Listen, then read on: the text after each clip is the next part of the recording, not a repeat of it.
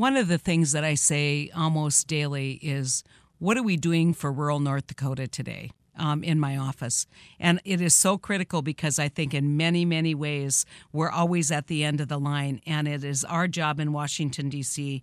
to push farming and ranching to the front of the line and make sure that everyone who eats understands how critically important American agriculture is and, and uh, making sure that American farmers and ranchers can continue to produce, continue to produce the greatest, highest quality, lowest cost food in the world and share that abundance uh, globally. So when you look at farming and ranching, it's um, over 25% of our state's economy. Um, and, and honestly, that means if farming and ranching is doing well, North Dakota Dakota does pretty darn good. As spring rolls around and uh, farmers get out in the field, I thought I'd use this episode of The Hot Dish to talk about crafting the next farm bill and the importance of trade to agriculture.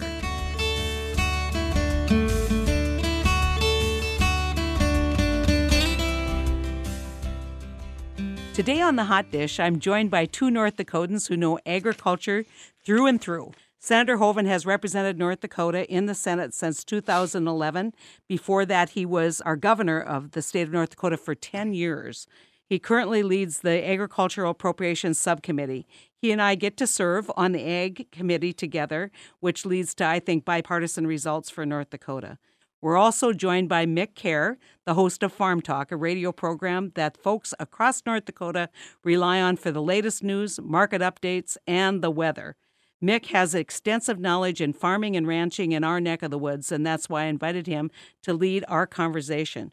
We'll be talking about our priorities for the next farm bill and the need for trade policies that support farms and ranch jobs. Almost a quarter of North Dakota's workers are farmers and ranchers or they work in farm related jobs. According to USDA, North Dakota agricultural exports support about 27,000 North Dakota jobs. That just shows how vital those exports are to our state's economy. Mick, before I hand it over to you, I want to ask you a question. The administration okay. recently posed about a 21% cut in USDA's budget. Senator Hoeven and I have been pretty vocal, saying those cuts are not workable for North Dakota, especially at a time of low commodity prices. What have you been hearing about this from our producers, and can you share any insights um, from, from the ground in North Dakota? Well, certainly, well, producers are very concerned about how the budget for the USDA would affect the ag department and uh, things that affect obviously trickle down into the farm bill, like crop insurance and uh, you know the ARC County payments. All of that is a part of uh, the the bigger picture. But I think in the short term, producers are more concerned about just plain old getting in the field and doing what they do every day.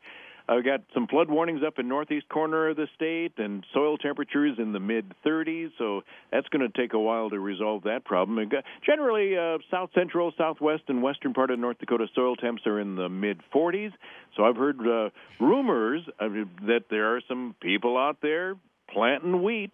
Although after last Friday's uh, crop report, looks like uh, this goes way back to Senator Milton Young days. Uh, Wheat is no longer king in North Dakota. It's soybeans now, Senator. Well, it's incredible. And that the, the thing is, every crop year begins with a whole lot of optimism. And we want to make sure that we aren't doing anything in Washington that would in, would any way affect that optimism because when you look at the kinds of inputs that go into the ground and the kinds of investments that, the, that our farmers make in putting in a crop, um, they need to know that there's some hard work happening here um, to make sure that those investments pay off.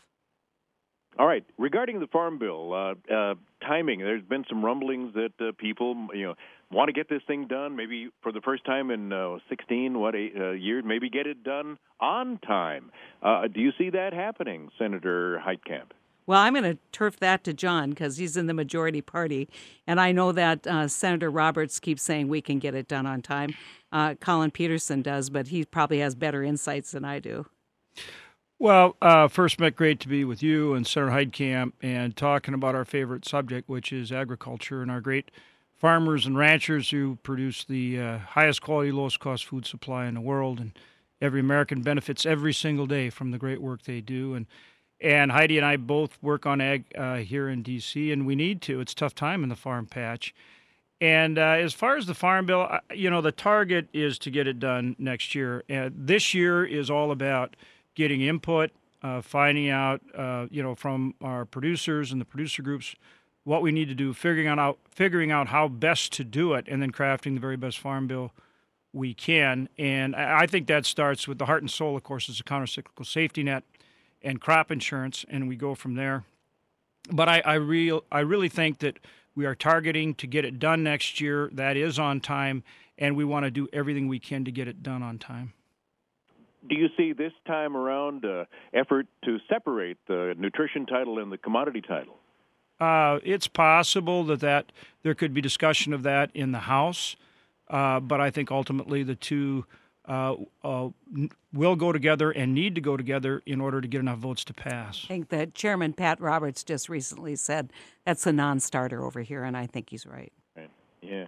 All right. Uh, cuts to crop insurance. That uh, you know that's pretty important uh, and uh, to producers not just in North Dakota but uh, everywhere in the in the U.S. Is do you see you know with a re- much reduced budget, everybody's got to do more with less.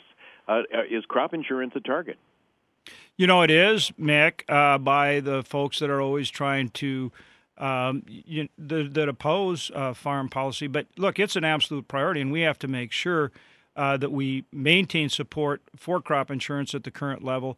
Uh, that is one of the key risk management tools. I would say the, the countercyclical safety net and, and crop insurance are the two key uh, risk management tools, and we've got to uh, maintain them uh, at their current levels. And, you know, people have to realize that agriculture has provided real savings to the budget. When we passed the last farm bill, uh, it was projected to save 23 or 24 uh, billion dollars, and, and it's saving significantly more than that. So we're you know we're doing our part in ag, and now we need to be able to maintain our funding levels and support our farmers and ranchers. I think I want to just add um, that some of the attacks come because people say, well, look at the adjusted gross income of these farmers, and if you have adjusted gross income above a certain amount, and that would devastate the risk pool if if a lot of uh, wealthier farmers decide we're not going to buy crop insurance, that's going to weaken the whole system. And so we just have to educate our colleagues that when you you, you they may think that they're still protecting uh, you know uh, farmers who uh, who struggle a little bit more, who don't have that level of wealth or AGI. But let me tell you, it will weaken the whole program, which actually will have consequences for farmers across the board. And that's true of any risk pool, and it has to be treated the same way in that you need those producers in there both to manage risk and ultimately help reduce the cost. And those are a lot of acres that we're talking about taking out of crop insurance, which will weaken the whole system. Right. All right. Senators, let's talk about Sonny Perdue for a little bit. There's very little controversy. And the reason why there's urgency to this is I think the administration, the White House, is making decisions on trade, they're making decisions on budget. We need an advocate in that room. We need somebody who's going to pick up the phone and call the president and call the head of OMB and say, these cuts aren't appropriate.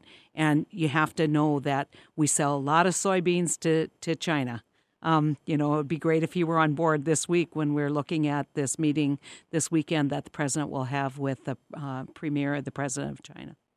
Yeah, and Senator Heitkamp, you found him as an advocate for opening up trade with Cuba. I did. In fact, he had a great thing. He said, "We're we're the corner store to Cuba." I love it. The the guy is absolutely charming and and really an interesting uh, person. He's been involved in agriculture for a long time.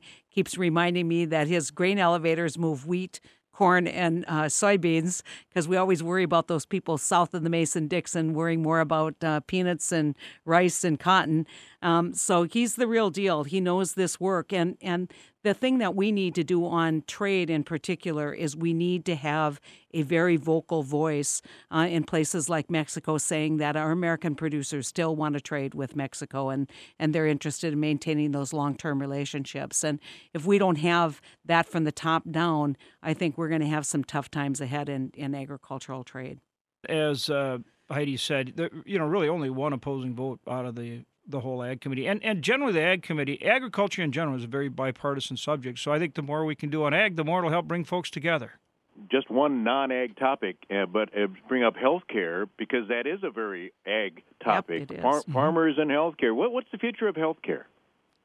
Well, healthcare Mick, reform. Mick, look uh, this goes to what we're talking about. I, I mean we do need to reform uh, healthcare. There's no question about it And you know, we want to repeal and replace. I know on on Heidi's side of the aisle they talk about trying to fix it, but you know, somehow we've got to get a healthcare system that works for the American people. And as we're talking, it would be good if we could do that in a bipartisan way, not only so that we can get it done, but so that it lasts for the long term and really serves uh, all Americans. And as you said, this is a real issue uh, for our farmers and ranchers are, who are facing higher uh, healthcare uh, insurance premiums. And so, you know, we need to find a way to get it done. And, and on all these issues, whether it's ag, tax reform, whether it's infrastructure, whether it's healthcare reform, we've got to find a way to work together in a bipartisan way. Well, I think on healthcare, you know, people forget that some of the largest cash outlays for farm families is in fact healthcare. Mm-hmm. I mean, that's been true for, I mean, for decades. And so um, getting this right is critical to rural America. It's critical to the people that we represent.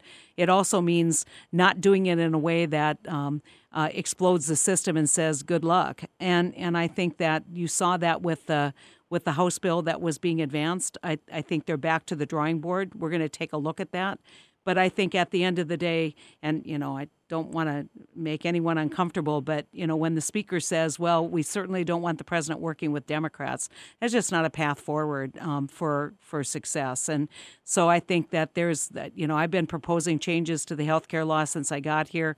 I'd love to have a conversation, but one of the things that we've got to quit talking about is just thinking we're solving the health care problem by just dealing with the health with the Affordable Care Act. We have a looming problem in healthcare with the cost of um, healthcare exploding, and we need to have a real discussion about how we curb those costs and and better share the risk of of incurring those costs.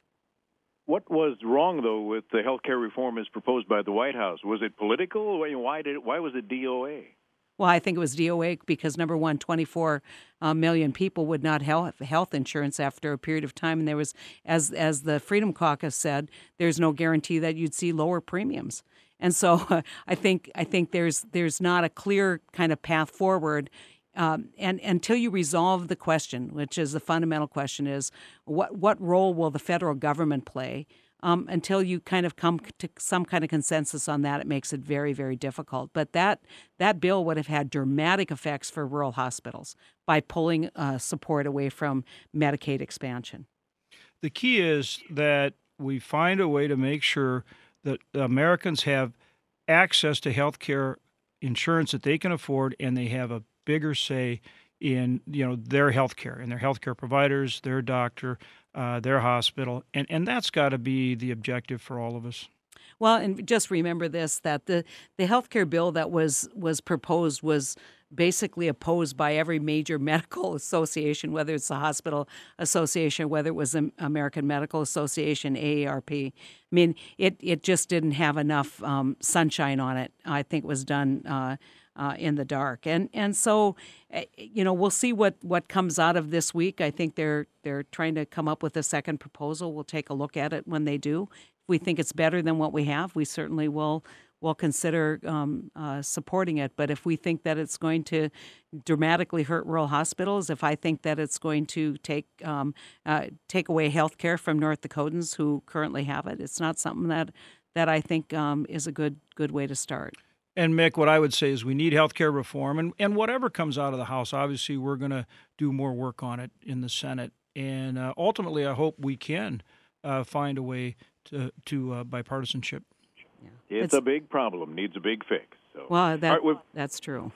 We've come to the end of our allotted time. Any closing thoughts, Senator? Well, just just on the on the actual budget cuts, we're going to be watching that, and, and we should be grateful that Senator Hoeven's running point on on those cuts because he's not going to let anything bad happen to uh, North Dakota, and I, I want to applaud him for a quick response to making sure that those cuts don't happen, and and um, pledge to work to.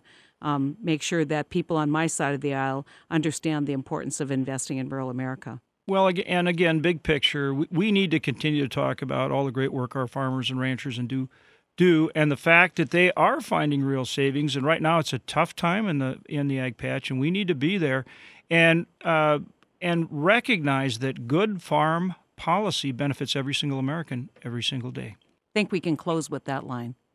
Excellent. That's the hot dish. Thank, hey, I'm coming out to see you guys uh, first week of May for Washington Week with all the farm broadcasters. We'll see you then. Sounds great. Okay, thank you very much.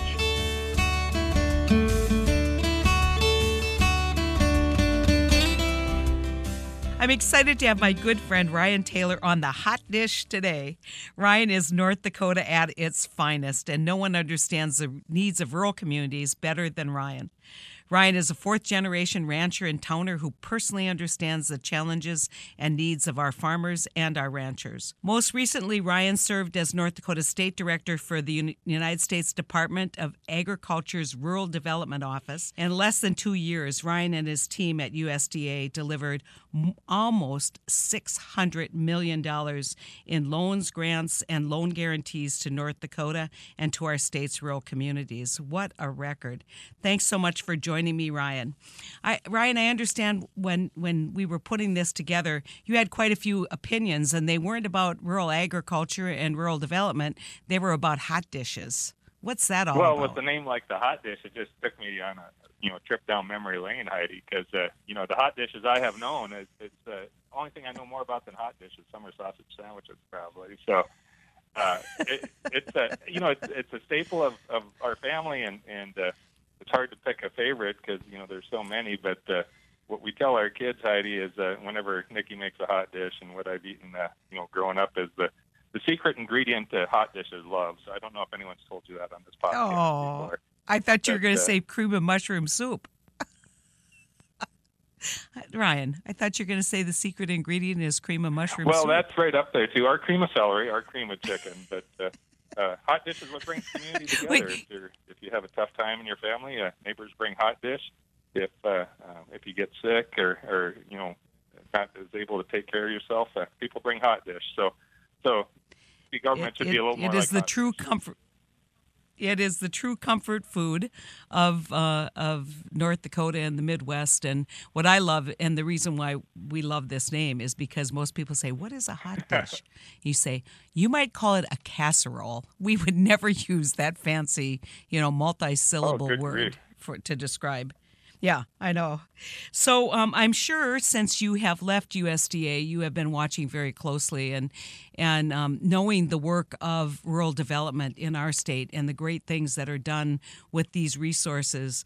Um, how surprised were you that um, we have a budget now that looks like we're going to slash so many of these programs and uh, reduce that commitment to rural America? This new um, uh, Trump budget. Well, it was it was it was jaw dropping, Heidi, and and we, you know, North Dakota has benefited from from rural development because we're a very rural state um, for many years, and, and it's always been, uh, I think, a, such a well accepted suite of programs uh, with bipartisan support.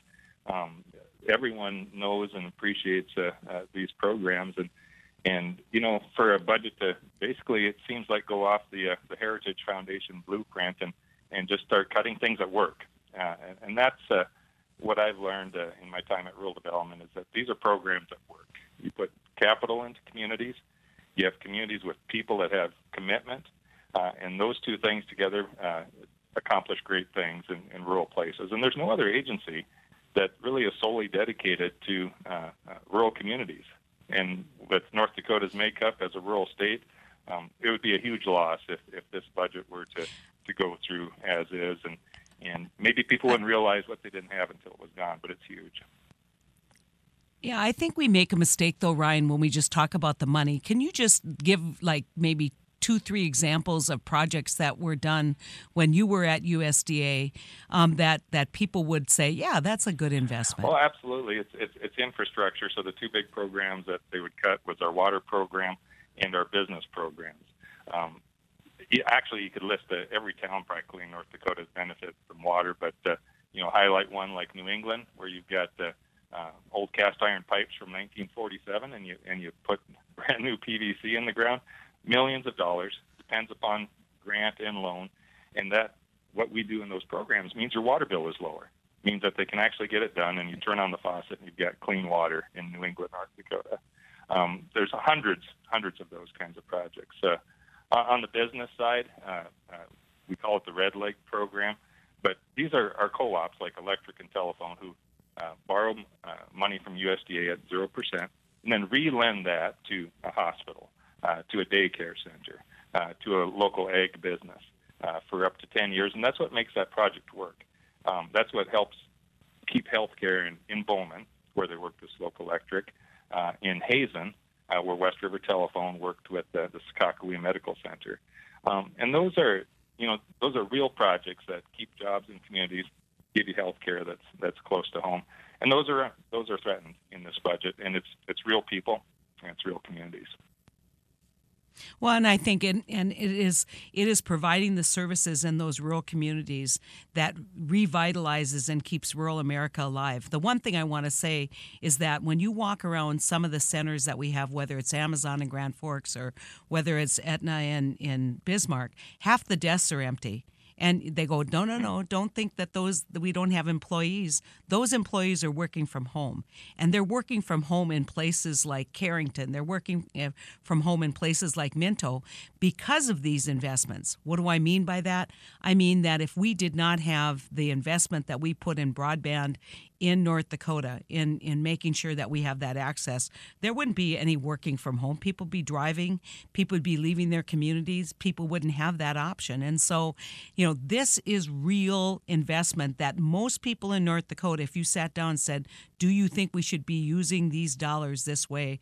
especially given a program that revolves and that um, basically self-populates so that we can continue to provide these resources. Most people say this is a great idea but why are we cutting it? And that's that's a question that we have to ask when we're confronted with this so-called skinny budget. But I think it's absolutely critically important that people understand how valuable these resources are to leveraging infrastructure in rural communities and keeping the lights on in, in so many of our mid-sized towns in North Dakota. Um, one thing I did want to also talk about, Ryan, is the importance of exports, the importance of um, trade relationships, and uh, the a concern that I have, and and I hear it almost daily from uh, my producer groups who are going down to Mexico, uh, producer groups who are reaching out. We've had more visits from Canadian officials than I can care to talk about, talking about continuing and building those relationships. Um, how important do you think trade is to agriculture, Ryan? And, and how concerned are you about um, uh, what's happening right now, uh, uh kind of globally, in terms of North Dakota's trade on our agricultural products? Well, well trade is, is uh, integral to, to our business of, agriculture, and it's a, it's a numbers game Heidi. We have 325 million people or so in the U.S. There's 7.4 billion in the world, and when you grow food, you, you need mouths and stomachs, and, and 95, 96 percent of those those mouths and, and stomachs are outside of our borders. Um, you mentioned China, you know, which we've heard a lot of tough talk about. Um, Mexico, uh, which we've heard a, lot about renegotiating NAFTA, um, uh, pulling our chair away from from the table with the you know 12 other nations and not having a seat at that table. Um, those are those are really concerning issues, and and we can look at numbers, uh, you know, in the cattle business, which uh, I am in. Um, you know, it's three hundred dollars a head on a on a carcass value. So you figure that out. It's you know, I'll be calving out cows this spring. It's like going out and, and every every seventh calf. If we didn't have export value, that three hundred dollars of export value, uh, it'd be like every seventh calf just disappearing. Um, you know, if someone if someone one, ruffled that calf, we'd be pretty mad, wouldn't we?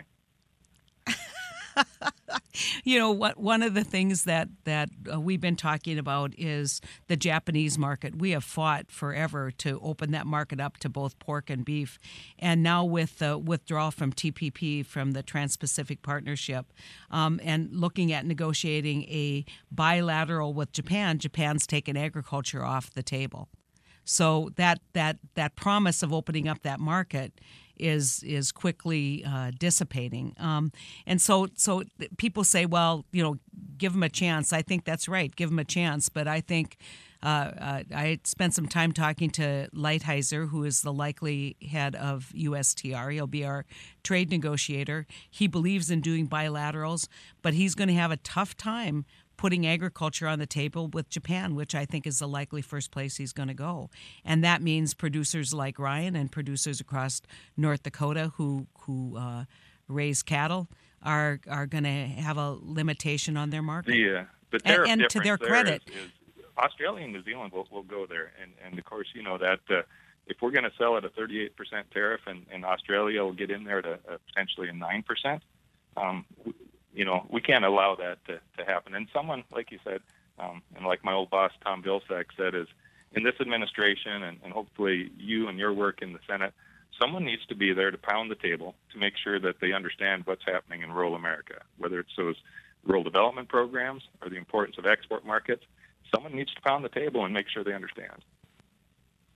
I think the surprise that, that a lot of us are going through is is um, we thought that uh, with this change, uh, American agriculture and rural communities would be number one. Seems like we don't even have a seat at the table. We finally um, uh, got the paperwork for Sonny Perdue. I think he went through with our committee almost unanimous. Um, w- given a choice, Mitch McConnell was given a choice of moving Sonny Perdue's nomination forward or the deputy head of Homeland Security, and he chose the deputy Homeland Security head. It's like, wait a minute, hello. You know, we thought rural America was going to come to the front of the line, and we're not seeing it. And so I think if we just kind of sit quietly and wait our turn, um, we will always be last. And I don't intend to sit quietly and wait our turn. I, I think uh, you know a couple of things that I think about is is one we want to make big investments in infrastructure. We're, we have a mechanism to do that in rural development. We've been doing it, and we'd love to do more of it. So so so don't break it apart. Um, go with something that works. And and while we appreciate you know regulatory relief in agriculture, and, and that's all good. But you know what? If you don't have a place to sell your products, um, that regulatory relief doesn't do you do you a lick of good. Yeah, I, you know, I, I talk to a lot of young people who come to Washington, D.C., and then when I'm back home, uh, do schools, and I've done a lot of Skypes. It's one of my favorite things to do. And I always do one thing I hold up my hand, and I it has a, a you know, a pretty big paw, and I say, five. If you remember nothing else, remember this. I said, today the American population is only 5% of the global population. If we only sell stuff to ourselves, we will fail. We may not fail right now, but we will fail into the future. Now, do we need to be tough on negotiations and do the right thing and and not you know uh, give away our great uh, uh, market for free? You bet. But the reality is today, American markets are much even if you did no trade agreement, American markets are much more approachable because we have lower tariffs. And so, you know, it's been interesting. The other big topic here, Ryan, has been the border adjustment tax, and I, there's they're, they're fairly split in terms of whether that's something that rural America can appreciate and understand. But I think that my big concern on the border adjustment tax, if we do it, and the rest of the world decides to retaliate, we know where they retaliate. They retaliate on agricultural products, and so you know we will bear the brunt of a non-compliant um, tax code that will then injure um, uh, American agriculture. The, the, the numbers, of course, are, are you know right there for all my neighbors that, that aren't raising cattle. Uh, you know, 20 percent, 8 percent of that corn goes to Mexico. Um, 90 percent of our soybeans go across the uh, borders. 70 percent of that to, to China. So, you know, it, it, it's it, we're going to have to be smart uh, about these uh, negotiations. Um, go there with uh, with our best foot forward and, and, and get our best deal for, for the products we make. Well, it, when you when you look at corn, corn's a great example.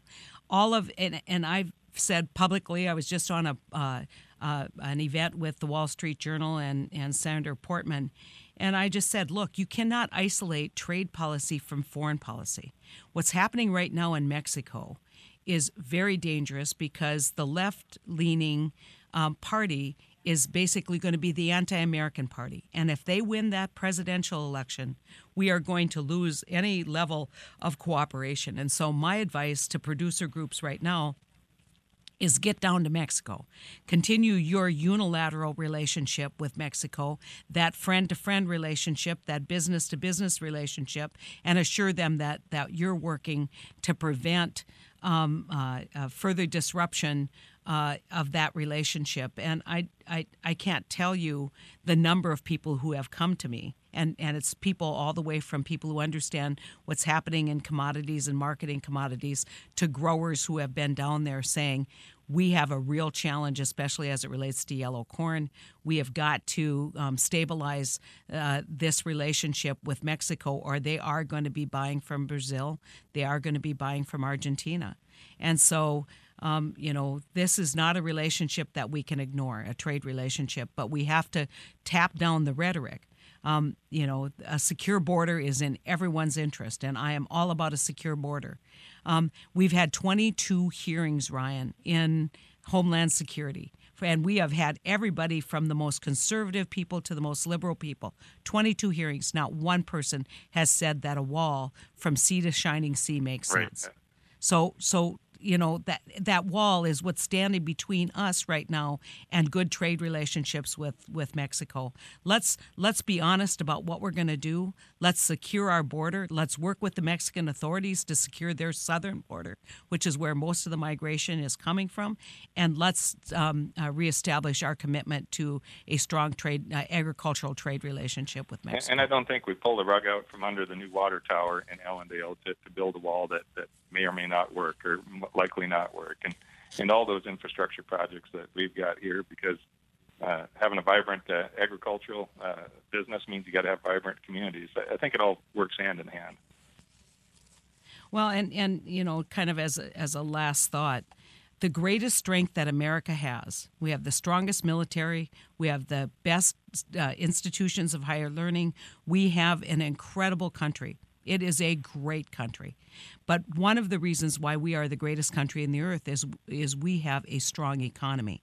And we have to do the things that make sure that our economy stays strong and that that we understand that um, we need to win in globalization, but we also can't walk away from globalization because it's on us. And and in, in a state like North Dakota, where we just recently opened up the export markets for our oil, we want to make sure that we have access to all of the markets globally uh, um, for our ag products. Um, to retreat from from globalization is not good for a state like North Dakota. I don't think there's any doubt about it. So, um, Ryan, it is always great uh, uh, talking to you. I, I I can only imagine those kids. Any one of them as tall as you right no, now. but our oldest is almost as tall as his grandma, so the, the benchmarks are being set. So well, and how how tall is Nikki? She's like well, six she, something, depends- right? She can wear her boots when she's with me because I'm six foot two, but I think she's actually five foot ten with uh, without her heels. So. but your kids, you, you're raising the most im- valuable and important resource um, for the great state of North Dakota, and those are those three beautiful children that you have. And so, uh, thank you for continuing to believe in rural America. Thank you for all the work that you do. Keep talking about it, Ryan. And I know you're given a lot of chances to get out there and, and visit. Um, you have a way of describing our challenges so that everybody can understand. And so, um, I, I you're you're you're truly truly one of the great uh, uh, folks right now in our state um, to uh, uh, spread the word about the challenges that we have if we cut rural development and the challenges that we have if we do not Well, trade. appreciate that. Heidi, and and uh, we'll keep putting love in the hot dish. And whether we're visiting uh, folks that we export our markets to, or folks that uh, you know can help hold up these rural development programs, maybe we just need to sit down over a plate of hot dish and get this all figured out. Tater tots, my favorite. With corn, not green beans. no, oh, mm-mm, mm-mm. peas. What's the matter with you? Maybe that's a Hankinson versus Towner difference. I, it's hard to say. Talk to All you right, later, Ryan. guys. Take care.